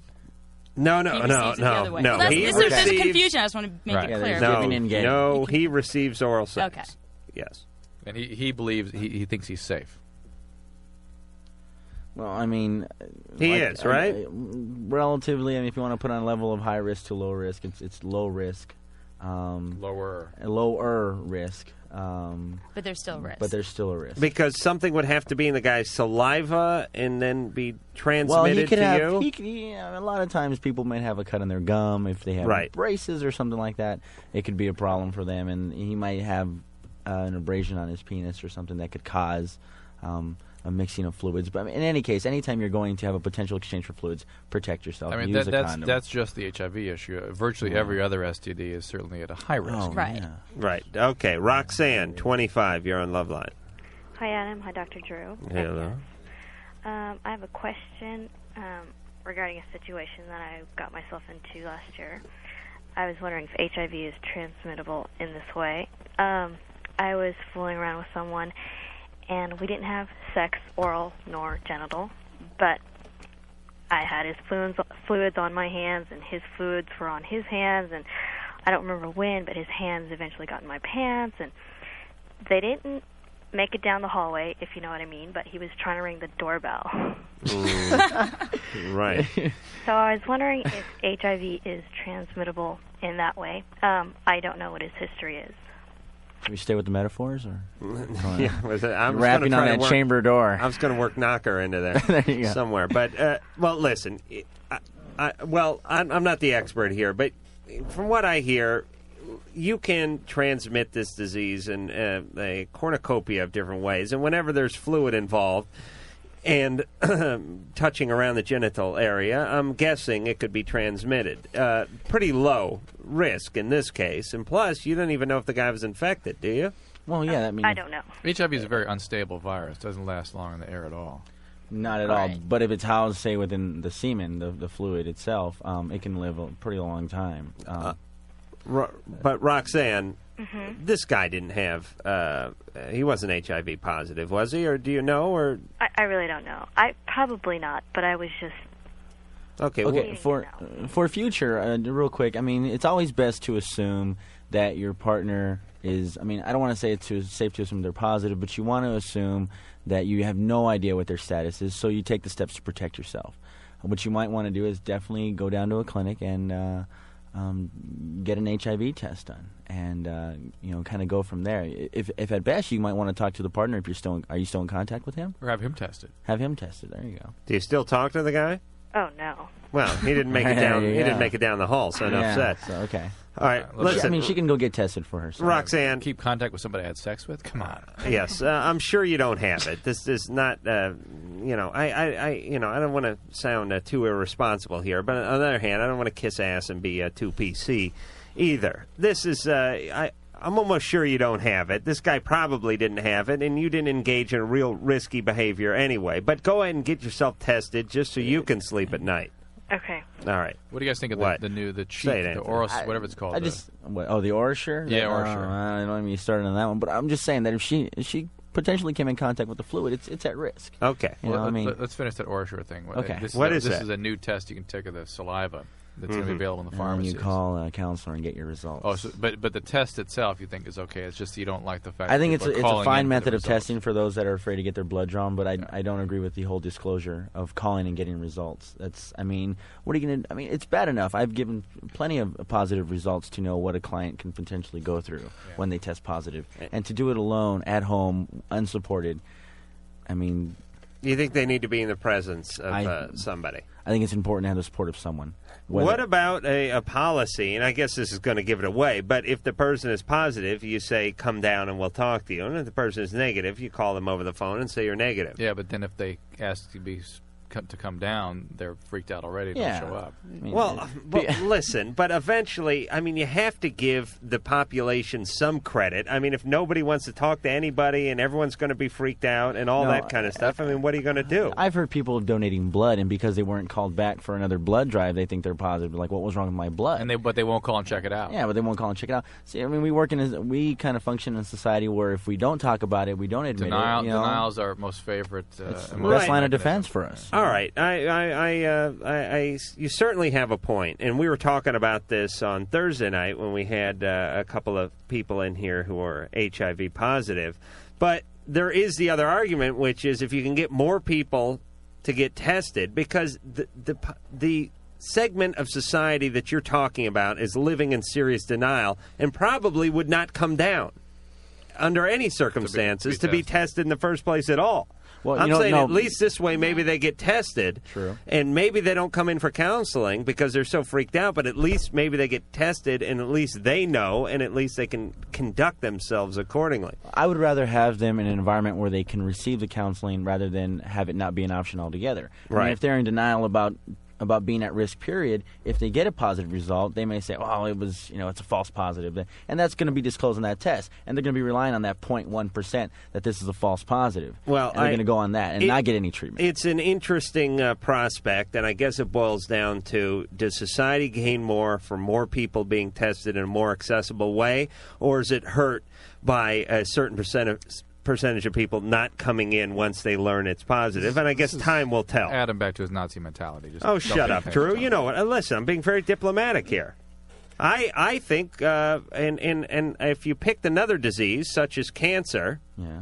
another uh, potentially dangerous disease, Which is I'd not li- as stigmatic. It's you know, it's not it as can- stigmatic, but uh, but it, it does carry uh, certain forms of cancer. uh, For instance, uh, carry a certain stigma: prostate cancer, uh, breast cancer to a certain degree, or or uh, other parts uh, of the body that are a little more personal. Would we want people to know? Would we trust people to know? I'm saying yes.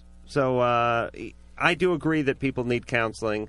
But I do think uh, if we can get people to find out what the hell. And Drew, I know you're a doctor, so you should just stay the hell out of this conversation. Very good. Can you believe we get paid the same amount? Can you believe that? Yes, I do. Oh, Uh, It's I think amazing. we had to just I- do I- uh, piecework. We had to just get paid by the syllable here. Heather, 15, you're on Love Line. Why did I mess it? Um, Actually, the only time Drew wants to talk is when I'm in the middle of a joke. Other than that, he's dead silent. Heather, Uh huh. what do you want? Oh, um, my parents have talked to me about my cousin having a drug problem, and he, the only drug that I'm aware of that he does is pot. Mm. And my parents want me to talk to him because he's wanting to drop out of school. He's suspended all the time from school, and I just needed advice to see what to say to him. How much you smoking? I don't know. How old is he, your cousin? How old is he? He's 15. All right. is it- is, uh, one of his parents alcoholic? No, All right. Wh- What's his ethnic background? uh, Mexican. Rastafari. Is, is d- are any of his uh, any other close family members alcoholic? Mm-mm. The grandparents. No. Okay, so he's probably not smoking every day, right? Um. Well, they told me that he smokes every night. Well, w- we'll see. Uh, you you talk to him about that. Drew doesn't think he has the alcoholic gene, therefore he cannot be hooked on marijuana, therefore very he's not unusual. smoking every day. It's very unusual for non-alcoholics to become marijuana addicted. Very unusual. Yes, but there's a higher incidence than than you actually know of people smoking weed every day who aren't addicted to it or who don't have the alcoholic gene. There's a lot of people who smoke pot every day who are not addicted. I agree with Right. that. This could And- be and one this of could them. be one of those cases. And in that case, what what we are dealing with here, Heather, is somebody who's very depressed. And they, whether he's an addict or not, certainly depression is the key issue here. It's why he's dropping out. It's why he's turning to substances. Well, let's This is a let's ask serious our emotional experts problem. here, though. Drew, uh, Anthony, what do you think? Would you uh, get involved with this? Well, I mean, I'd, I'd bring up the issue of, of his substance using getting in the way of, of his priorities. I mean, what does he want to do? And Wh- why the hell don't they, Heather's Heather? Why don't your aunt and uncle? Is it? Why don't they get your cousin some treatment? I mean, he's, de- he's profoundly depressed. He's he's failing in school. I mean, that's the, the single best indicator of an adolescent's mood is their is a sudden drop off in grades. That's Thank the God number I, one. I failed right out of the chute, so there was never anywhere to go. But uh, yeah, I mean, they're sicking a 15 year old Mm. on another 15 year old, and I'm sure Heather's uh, hormones are going nuts. She's confused about her own hair, for Christ's sake. She doesn't need to be getting involved with her cousin and his uh, marijuana dependency. No, they're um, they haven't. He's like threatened to run away every time they try to talk to him, and I don't know. They just can't control him, I guess. Well, maybe we should get him to call the number. Give me your home number, Anthony. My home number? No, not yours. Oh. Well, hey, would he talk to? He wouldn't call and talk to a counselor. I don't know. I'd have to talk to him and see. All right, he wouldn't run away if you talked to him about talking to a counselor. No, not if I did. All right. Well, let's give that number out again just for the uh, hell of it. Ooh, which number? Oh, I don't know. Substance use. The hell do I know? Substance abuse. Whatever's line. in front of you. I don't have a substance abuse line in front of me. Oh, you don't? I've got AIDS. Here's a and National STD. Youth Crisis Line. It's Okay. 1 on, Drew. 800 522 8336. 1 800 522 8336. Okay? Okay. All right, give him that number. Uh, explain to him that people are worried, and uh, just tell them. Uh, She, she could probably actually ask them for some help on how to talk to him about it. That's a good idea. A little more in depthly than she can right now. Okay, Heather, Mhm. why don't you make the call and get lined out, and then you can uh, figure out a way to approach your cousin. Okay, could you give me the number again? Oh, okay. 1 800 522 8336. Okay, thanks. All right, Carrie, Yes, twenty-seven. You're on Loveline. I really am. Whoa. Hey, Okay. Um, the reason I'm calling is I want to find out a couple of things. Um, how normal are threesomes? Um, they're these- fairly yeah, these- prevalent these, these days. days. We hear a lot about them, but they, they, but they always end in disaster. What's the longest relationship you've ever heard of? We don't really. Who am I, Willard Scott over here? I doubt there's any hundred-year-olds. Uh, right. You That's mean, right. You mean threesome relationships? Yeah, that would be. Well, I've been in one for about a year and a half. A threesome relationship? Yeah. Are you Oh. happy? yes and no. Of course. That's why she's calling. Exactly. Exactly. If I was thrilled to death, I probably wouldn't be at, mm, you know. You know, this guy on the TV that day started arguing with me. Remember this? Yes. Giving Drew a hard time. Uh, listen, People that are Carrie. in three, and, and he actually had some some friends that were in a threesome thing. I said, just watch what happens. It just doesn't work. It just does not work. Triangulation does not work. Is anyone married? Yeah, Who's who are you? You married to one of them, I guess. I'm married to one of them, and the other one is at my house with us. Uh huh. And how often do the three of you have sex? Not as often as I would like because I've been told that I have too bu- too much and too active of a mind for sex. We only have it maybe once a week. All right. So, you mean your libido's a little stronger than theirs are? Yeah, Uh, and these are two guys. yeah. And uh, how's the guys' relationship? They both have had. um They both consider themselves um bi-curious. Uh huh. So they're uh, they're they're, fooling around themselves. Not that I've. Not that I've. This is a, seen. this is a way to live a heterosexual life and be gay. Well, y- you mean when you guys, when the three of you are engaging in sex, those two aren't touching each other. They touch, yes. All right. Well, didn't I ask you about that? What are they doing? Um, it's not so much that they. I don't know how to explain it. It's like we have a separate situation. Everybody's in the same room, and like we have a big voyeurism thing going on. Sure.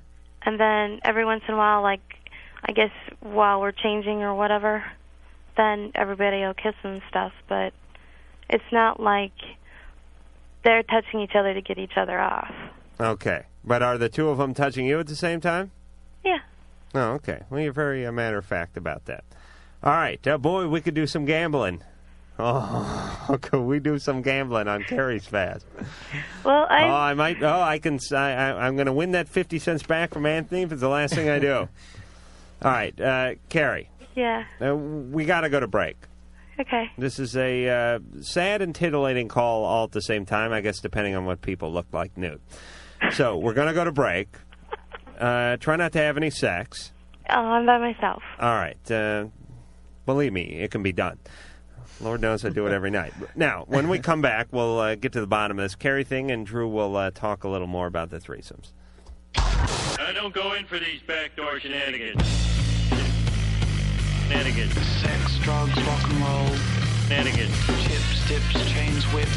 Shenanigans. Basic high school orgy type of thing. Loveline, I'll be right shenanigans. back. Shenanigans. Shenanigans. Buying a car can be a stressful experience, but TrueCar is changing car buying forever. Yes, TrueCar helps car buyers get rid of the fear that they might overpay. Last month, over 45,000 cars were sold by the TrueCar Certified Dealer Network. And TrueCar.com users save an average of $3,046 off MSRP.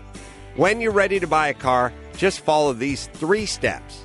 Go to TrueCar.com, Find out what other people paid for the car you're looking for, then register at TrueCar.com to see the upfront pricing information and lock in your savings. And the third step is simple. Just print out your TrueCar savings certificate and take it to the TrueCar certified dealer for a better, hassle-free car buying experience. Some features not available in all states. Every day, TrueCar.com users receive negotiation-free guaranteed savings. Save time, save money, and never overpay. Visit TrueCar.com today. That's TrueCar.com.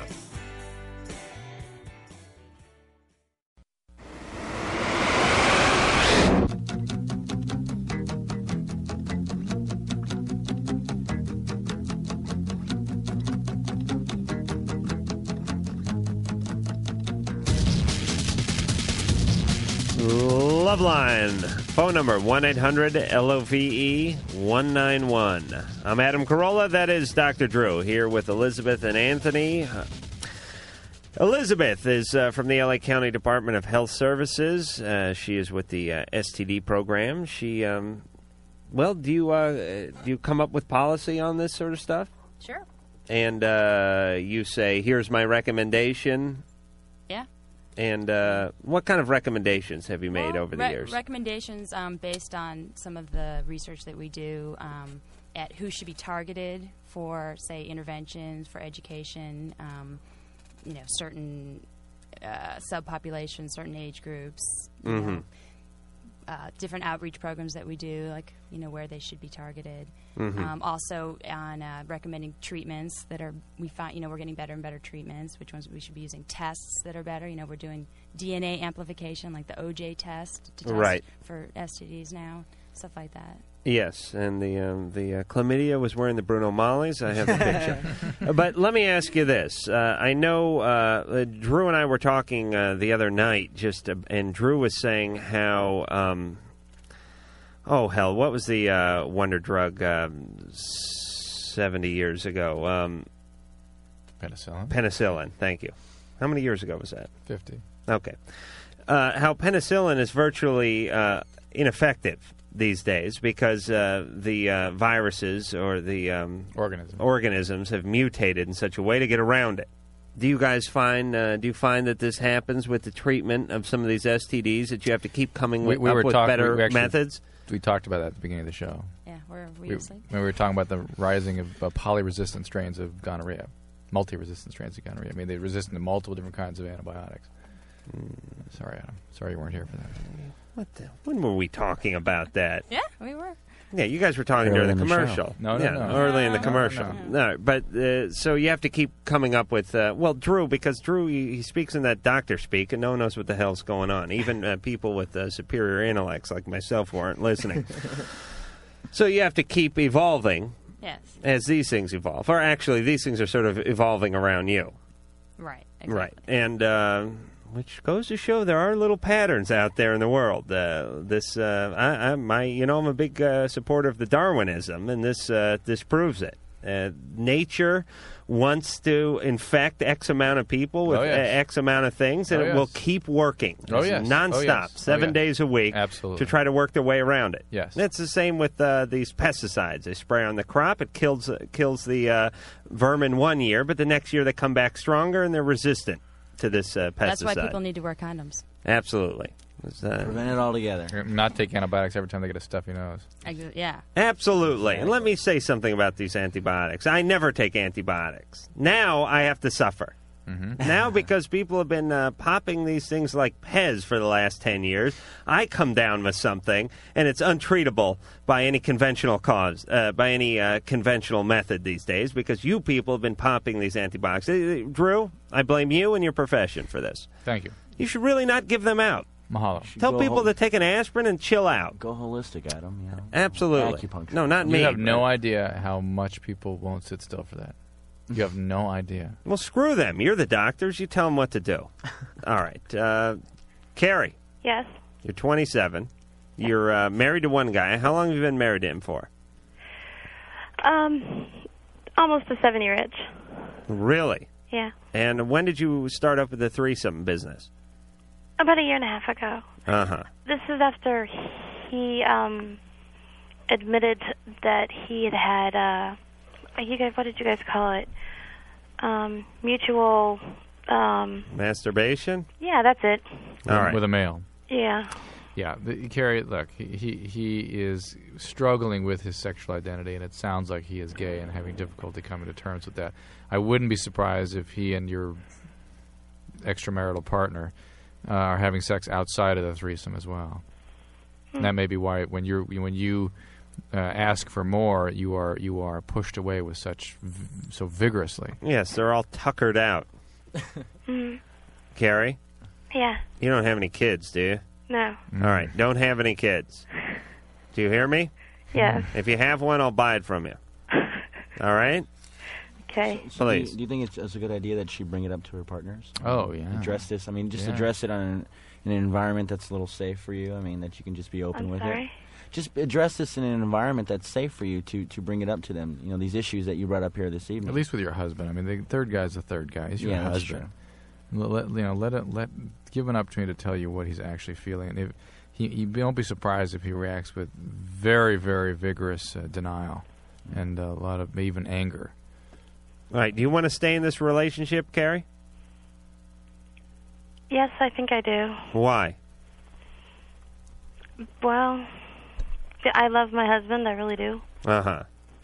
And when we say, uh, or when Drew says uh, he may have uh, turned the corner and uh, be going gay, do you, uh, what do you think of that? Well, I've asked him about it because we had um, a period of time right after I found out that he was that way, and so then we went through and we were running around amok in in the gay neighborhoods as like ex, you know what they what the gay people would call experimentals. The two of you together. Yeah, we were together. No, let me let me get clear on this. Some clarity is the, is it that you forced him to include you in all this? No. Um, Yeah. He gave me a decision either to that he would totally stop going to bars and stuff like that and be just with me strictly, or I could go with him to bars and stuff and we'd be Why didn't together. you pick him stopping going to bars and just staying with you? because when he was discussing it, I felt it was more honest to go ahead and let him go. I would rather th- let him go have out whatever he's going to have out, find out what's going to happen, than to find out he's still doing it behind my back. All right, I so think you that's didn't trust him. You didn't think that was a real option then. No, I don't trust anybody. Yeah, so you forced him to include you in all this. Right. Carrie, you need to be honest with yourself. Hmm. Step up to the plate here and realize what's going on.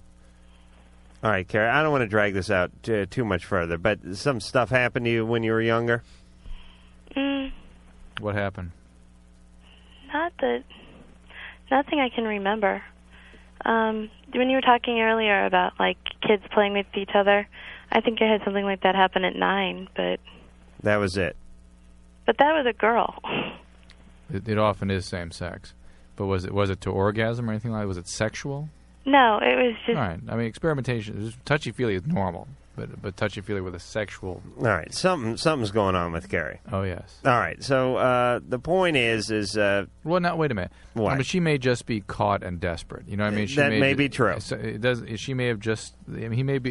He doesn't have to be a. I think something happened to get her set up to put up with this. Yes, I suspect so. Uh, however, it's just she. Yes, something. Yes, no doubt something, but it doesn't have to be anything onerous. Okay, I'll look up owners later in the evening. Uh, CK Mhm. seventeen, you're on love line. Mhm. Okay, hold on a second.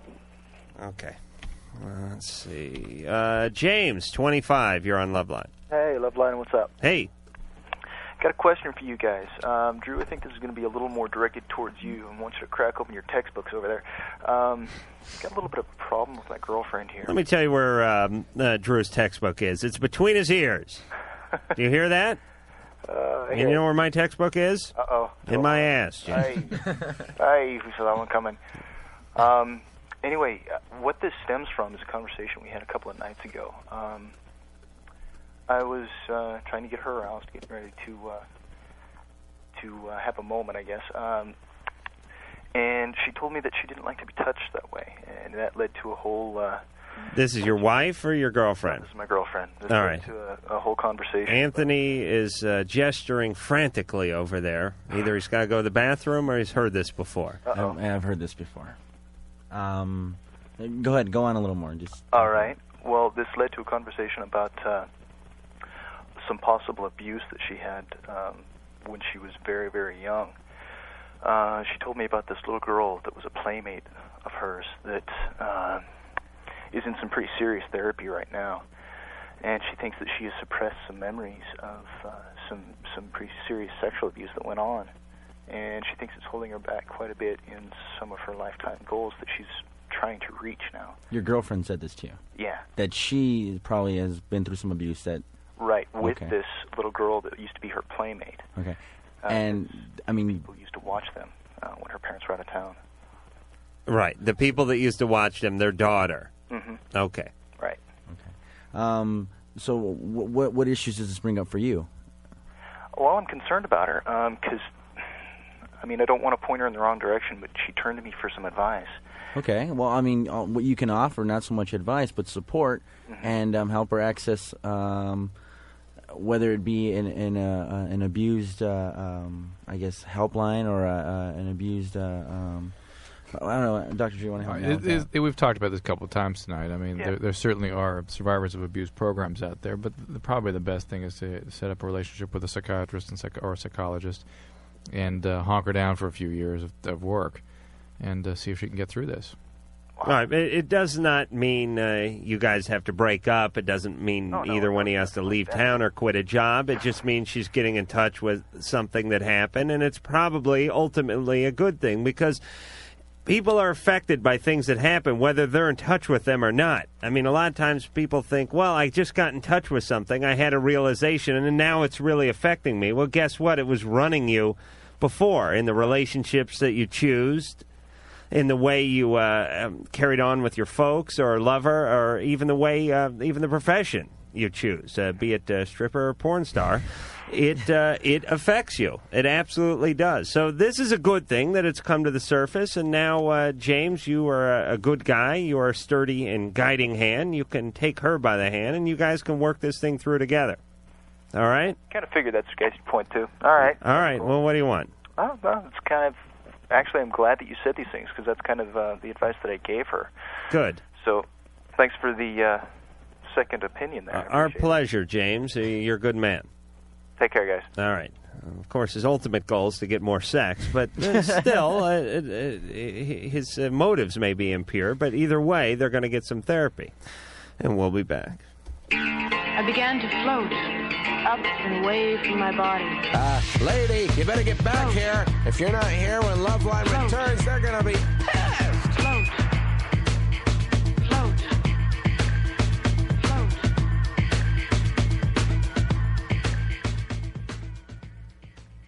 This film vault, what is it all about? We'll break it down. We're going to break it down. Hold on, we're going to break it down. We open every show with what we call Flick Fashion, where Brian and I talk about the most recent three films we've seen, films that are in theaters now, as well as films you can stream now, films you can uh, track down on TV. There's your films that are accessible. And then we get into it in the next segment where we have a top five list week in, week out, whether it's Yeah. top five sports, top five war movies, top five racist characters. Yes, we try and be entertaining, but we definitely talk about entertainment. The Film Vault over at On podcast1.com. that's O N E.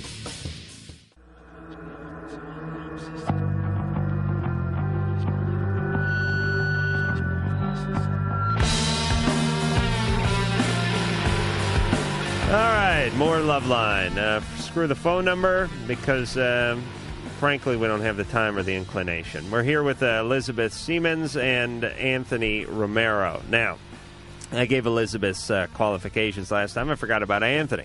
Young Anthony works at the Children's Hospital, and uh, he's a health educator. And uh, all right, I will get Elizabeth in. She works for the LA County Department of uh, Health Services, and she's with the STD program. And it is uh, Condom Week after all. And we're talking about uh, enlightening the listeners as to uh, what condoms ca- can and can't prevent, and I'm guessing they can prevent just about everything, and uh, STDs and uh, who's at risk and uh, how they're spread and um, why they will not be killed by conventional methods. We now have to get into the uh, nuclear ar- arsenal. All right. Uh, am I missing anything, Drew? No. Good. Do you see what his job is? Yes, confirm uh, No. the show. Oh. Monitor you. Yes. There we go. Ellie. eh, Yes. He's more of a uh, he's more of a nanny than he is a co-host. Consultant. All Hello. right. Let's shut uh, shut his mic off. Yes, Ellie. Hi. I'd like to say a special hello to Dr. Drew. I'm a big, big admirer. Unfortunately, his Oh, everyone's a questions huge fan of the mute over here. The mute whose hobbies include reading and answering his pager. Okay. Um, here's my situation. I'm getting involved with this guy, and we're at the messing around stage, and um, he's very passionate and everything, but he's a little traditional as far as you know sex goes. And I'm no S and M fanatic, but I like it a little rough, a little kinky, and I was curious if you guys have any tips on how to kind of coax it out of him. He seems like he could Yes. You've done this before, Adam. With I certainly have. You've answered this before. and I Believe like your me, answer. when you're uh, when women uh, give you the uh, reception that I get sexually, you you become a supreme motivator. I am really uh, I'm really uh, Vince Lombardi in the bedroom. Yes, sir. Uh-huh. Got to blow one for the Gipper. I, yes, sir. Like uh, like my dad used to say. Uh, listen, Ellie. Uh-huh. You need to uh, agitate. We were just talking about this on the uh, TV the other night. You, you need to uh, agitate him a little bit. You need uh, every man has a sort of mm, Cro-Magnum. Um, uh, carnal lust in his in, in the bowels of his soul. Now, some guys it gets covered up with a lot of stuff. In Drew's uh, case, it's uh, the lab apron and the uh, bad rim glasses and a little too much hairspray, and it gets repressed. but it is in, it is inside of every man. Now, some guys they wear it out there on their sleeve. Right, I mean, they're just big balls of uh, testosterone latent, latent uh, sexuality just rolling down uh, the street, usually on a uh, four in a four wheel drive or on a hog or something. but some guys you got to get to. The core is there, though. He is heterosexual, right? Mm, Because the core speech is off. If not, huh? Yes. sorry, okay. what was the question? He's a heterosexual man. Oh yes. All right. Have you asked him to do anything yet, or you're just I- getting to that point? I kind of brushed on the topic, and he seemed negative to it, and he said he wasn't really into that. Mhm. But yet, when we're together, it kind of feels like Right. could be Right. pushed All a right. little bit into it. All right. Don't ask him before he gets uh, sexed up. All right. Uh-huh. You know what I mean? He has to get agitated. He needs to get a little brow sweat going before he's going to agree to anything. Because Uh-huh. guys don't really like talking about sex. It's a it's a sad state, but a true one. Guys don't want to intellectualize this thing. So here's what you do. And I know Drew hates this advice, but uh, Elizabeth and Anthony, I know you're right on board on this one. You have your usual mundane sex. Nothing special. He's moving at a snail's pace. You're in a missionary position, and um, you're um, you're holding the uh, Maybelline catalog up on, over his head where he can't see it, and you're picking out new eyeshadow. And you say to him, "Hey, buddy, is that all you got?" and he'll chuckle a little bit, and he'll probably keep going at his pace. And you you say, uh, "Listen, uh, I, I you know I, I want this. I'll get a dog. Come on, you got something in you? Are you man or or, or are you wuss?" And the guy will, he'll he'll chuckle a little, but then you'll notice the pace start picking up, and he'll go, "Eh, "You're getting in the neighborhood." Uh, Geez, what time's your mom have to have you home? Or hey, gee, the street lights are on. Shouldn't you be running along? And then they just he'll get going a little more. And once you get him agitated enough, he will just explode into this uh, ball of sexual energy. It's only going to last for a minute and a half, so you better hang on and enjoy. But you can bring this out in a man. Okay. I absolutely. You understand? And then he's not going to stop. The dirty talk's going to come, and you just hope he doesn't get out of control. Okay. See what I'm saying? Yeah.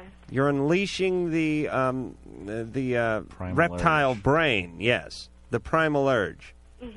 All right, so agitate him a little bit, but don't bother doing it while you're eating. Okay. You got to do it when you're actually having intercourse. All right? All right. I think I got a plan. Yeah. Tug his hair a little. All right. Poke him in the eye. all right, Ellie. Okay. All right. Thanks. All right. Nice. I got a little whipped up myself just talking about it. I noticed that. Careful. I like a little rough uh, trade every once in a while. I don't good. think there's anything wrong with that. I, I think uh, sex is a very aggressive act. I mean, if you really uh, just break down the whole sex thing, if you think about it for a second, uh, one person's uh, you know piled on top of the other person. There's a, a thrusting going back and forth. The uh, male phallus represents almost a, a dagger. It's almost like you're running the person through. It's a, there's a lot of uh, anger, a lot of hostility in sex, uh, or there can be. Yeah, this is back to you and uh your mother and grandmother banging you over the head with a giant scrotum. Your, scrotum. That was just a dream, Drew. Uh, That's where plus- the hostility comes from. All right, but we've never. First off, we don't know it was my mother or my grandfather. Uh, sorry. Oh boy. Oh. All right, please. My gr- my grandfather's 95 and on his deathbed, please. Uh, we don't know it was my mother. And my, all right, I had a dream uh, some months back in which I was in the deep end of the swimming pool, and my back up, my back was up against the, the wall, and it was one of those things where your, your feet weren't touching the bottom, and you couldn't really, you know, you're you're somewhat vulnerable. Mm-hmm. Meanwhile, two middle aged uh, haunchy women were sort of cornering me and beating me with what seemed to be uh, a, a giant scrotum, perhaps my own. And I just point out to him when- Drew whenever he- surmised this is my mother Well, and whenever grandmother. whenever he has described his mother and grandmother, he's always used the term haunchy women. Haunchy. He's always used that. Always Right. he said they- they're haunchy. Well, I women. come from a long line of haunches. That's who said. Where does the scrotum? What can you say? I mean, you studied analysis for a little while. You don't have to be Fellini to figure that out. And water, Mm-hmm. water, Mm-hmm. Mm-hmm. W- What's the water part?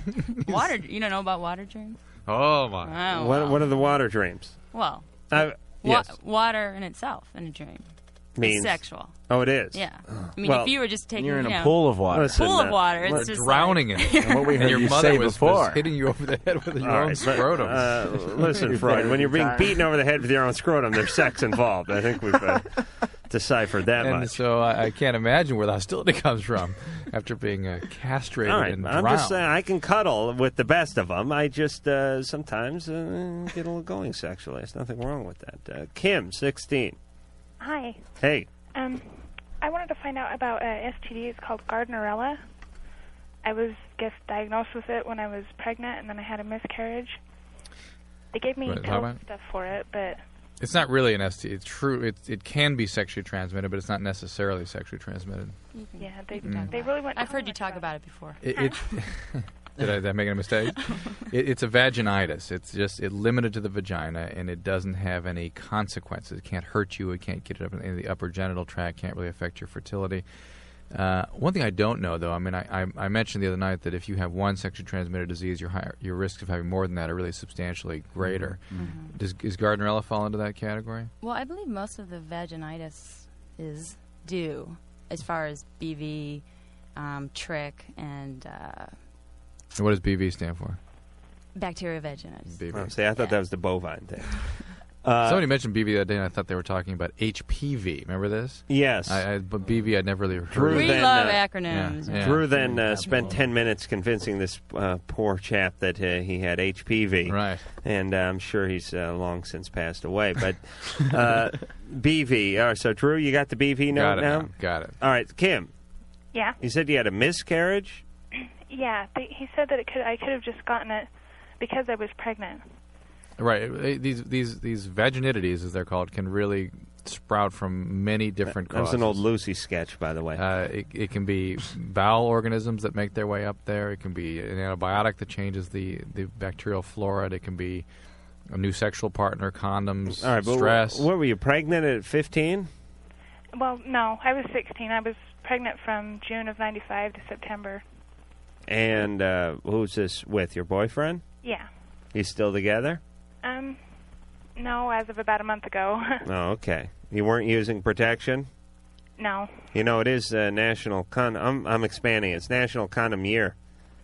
Did you know? it? Eh, listen, I know the- the- better. I these learned my uh, lesson. these Chinese, they have the year of the cow, the year of the. I mean, they pick some really bad animals too. They have like the year. uh, There's like one like Ox. the there's one like the goat rat and stuff, the ox, the bat. I mean, they got all these. Uh, I think it is year of the like um, sewer rat or something this year. But the point is this: I'm declaring this year of the condom. There you go. That's what we need here. We need some. Uh, uh, we need to take the uh, old world uh, Orient wisdom and bring it here to the states in a more updated fashion. Next year, you're the Nora plant. Ah, Good. Yes. Good. Do the no, Corolla year. you're right. This is the year of the Nor plan. Uh, condoms, uh, condoms a few years off. I have other things to do. Year of the spermicide. Year of the spermicide. Kim? Yeah. Use protection, please. Okay, well, what can I do about the Gardnerella? 'Cause- They didn't Oh. treat it. Huh? They didn't treat it. They gave me some Flagyl, That treats it. but it didn't treat it because the smell, eh, there's like an odor. Yeah. How long did you take the Flagyl for? Um, just a week, three pills for seven days. Three pills a day. That should have taken care of it. Go go back. There's a Flagyl cream that they can use intravaginally too that helps with that. So sometimes I'll use that also. Okay. Okay. All right. All right, Kim. Ugh. She should have this smell so she uh, does not engage in sex. All right. You wish that upon her. I absolutely do. Okay. I wish a uh, horrible odor upon everyone who uh, was uh, pregnant at 16. All right? Uh, so it is said, so it shall be done.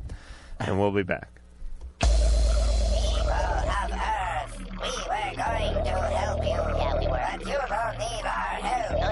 And you're a bunch of sickos.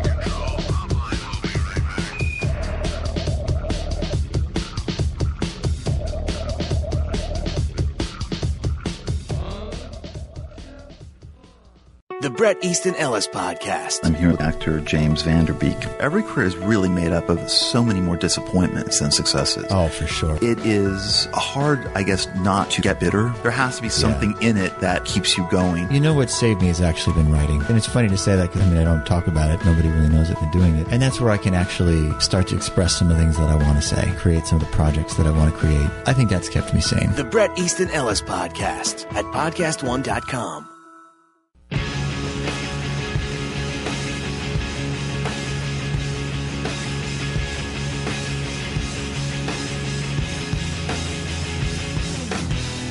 All right. Well, plumb out of show. Elizabeth, uh, Anthony, thank you very much for coming in tonight. We do Thank appreciate you. it. Thanks a lot. Elizabeth, why don't you uh, peel off that number one more time? The National STD Hotline number 800 227 8922. And there's also, I know someone called about herpes, there's a National Herpes Hotline, um, which is 919 361 8488. All right, and uh, Soul Coughing tomorrow night. We uh, were just hanging out with those guys recently, Drew, and uh, we really like them. Yep. Drew really likes Yeah, them. It's yeah. really weird. How do you know you like them? I don't know. You say you like their music. They're, I, I was affected by their videos. I mean, they just they just gave me a, a disturbing feeling. It's not always a good feeling after watching these videos. Oh, It's okay. very You were dis- disturbed. All right. Either way, you were affected. Yeah, yeah. Okay. All right. So it was more. Uh, it was not um, a smile. It was gas that came over you. Maybe that. okay. Well, Soul Coughing will be in here tomorrow night, and we'll have a good time with them. I want to thank uh, lovely Lisa, the beautiful Sherry, the angular one producer Ann, and of course the one nut wonder engineer Mike, the ever changing engineer Mike. Look at him. Look what he's got behind him now. Is that green thing? Oh, yes, that's his aura. And until next time, this is Adam Carolla for Dr. Drew saying mahalo. This has been Loveline. The opinions expressed herein are not necessarily. Limo service for Loveline guests provided by Fox Limousine. And it certainly wasn't for me. Loveline producer Ann Wilkins. This broadcast was copyright 1997 Westwood One Entertainment. This music is MXPX on Tooth and Nail Records. Sit, Obo. Obo, stop dragging your butt across the carpet. This concludes another podcast1.com program.